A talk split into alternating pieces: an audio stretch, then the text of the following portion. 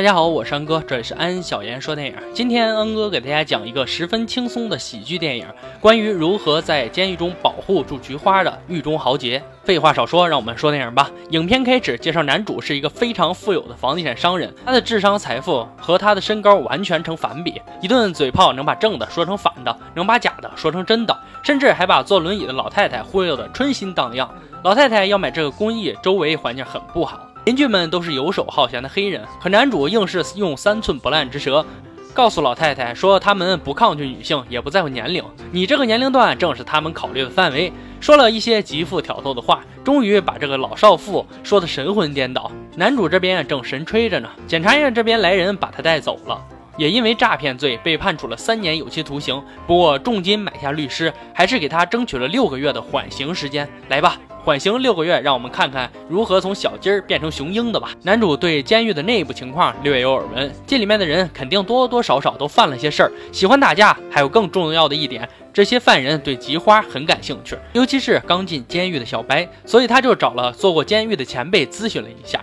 不问不知道，一问吓一跳。监狱不是什么好地方，但确实是同性恋的天堂。光顾别人的菊花，不仅是为了满足自身需要，更是为了提高自己的地位。像你这种一米六的小家伙，也不用想太多，做好准备吧。男主一听，当时就吓尿了，这可不行啊！必须要在这六个月的时间里，为了保护住自己的菊花做斗争，买了一些增长肌肉的药物。来纹身店要求在菊花上纹一个让人看见就恶心的纹身，还到日本人学习空手道，但学习都是糊弄小孩的把戏，跟教练吵了起来，被扔出了门外。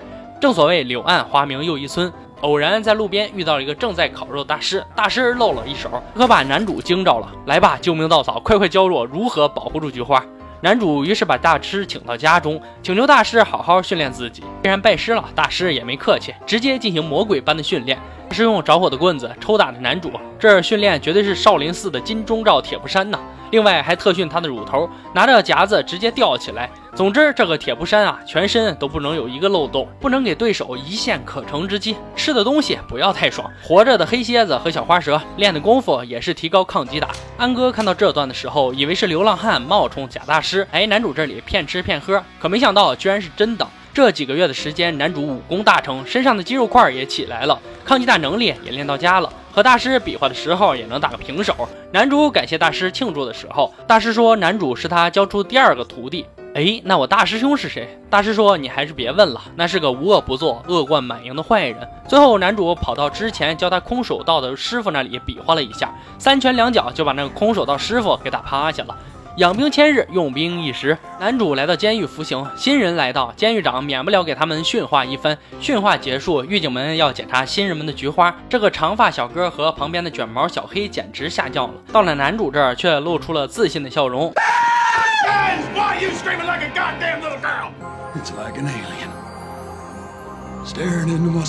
疯的时候，大老黑搂着长发小哥正亲热着呢。男主看是时候展现自己真正的实力了，立威信的时候到了，很轻松的就将这个大老黑打成了手下败将，还露出了他的豹纹小内裤。这一下，在场的人欢呼雀跃。纳粹帮着老大出来和男主套近乎，一拳被干倒。大老黑的老大金牙出来想帮大老黑做主，可这些小弟上来一顿呜呜喧喧，都被男主打得落花流水，最后还把大老黑的大金牙一拳全部都给打掉。之后的情节跟《肖申克救赎》有点类似，监狱长也看中了男主之前房地产商人的能力，因为他想将这监狱卖掉，开发楼盘赚更多的钱。对于男主的老江湖来说，简直是小事一桩。可这里监狱是政府的部门，显然监狱长有自己的想法。男主这边干倒了监狱的老大，基本上就属于立棍了，没人不听他的，更没人敢惹他。这一天，他就把大家集合起来，告诉大家以后玩点健康的活动，不许出现爆新人菊花的情况。听到这些，当时大家就不干了，因为所有监狱都这么干。男主还是很有正义的，可以对强奸犯和猥琐儿童犯爆菊。这时有人提出疑惑：如果自愿爆菊的呢？现场配对的时候到了，有没有和大老黑配对的呢？还别说，真有。一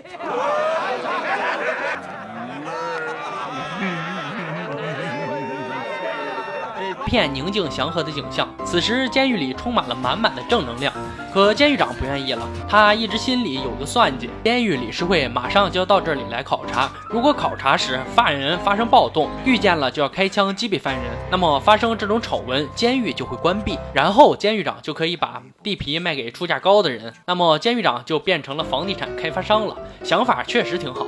可现在监狱里被男主整的你侬我侬，正能量十足。于是他就把男主找过来，利害关系说了出来。男主也懂，毕竟人在屋檐下，怎能不低头？还抛出了一个巨大的诱惑：如果男主合作，他就马上可以保释出去。在男主的鼓励之下，监狱又回归了以前，又是一片大乱。到了理事会考察那天，监狱长给犯人发了武器，让他们主动干仗。男主这边也安排好了听证会，只要他好好说话，肯定能保释出去。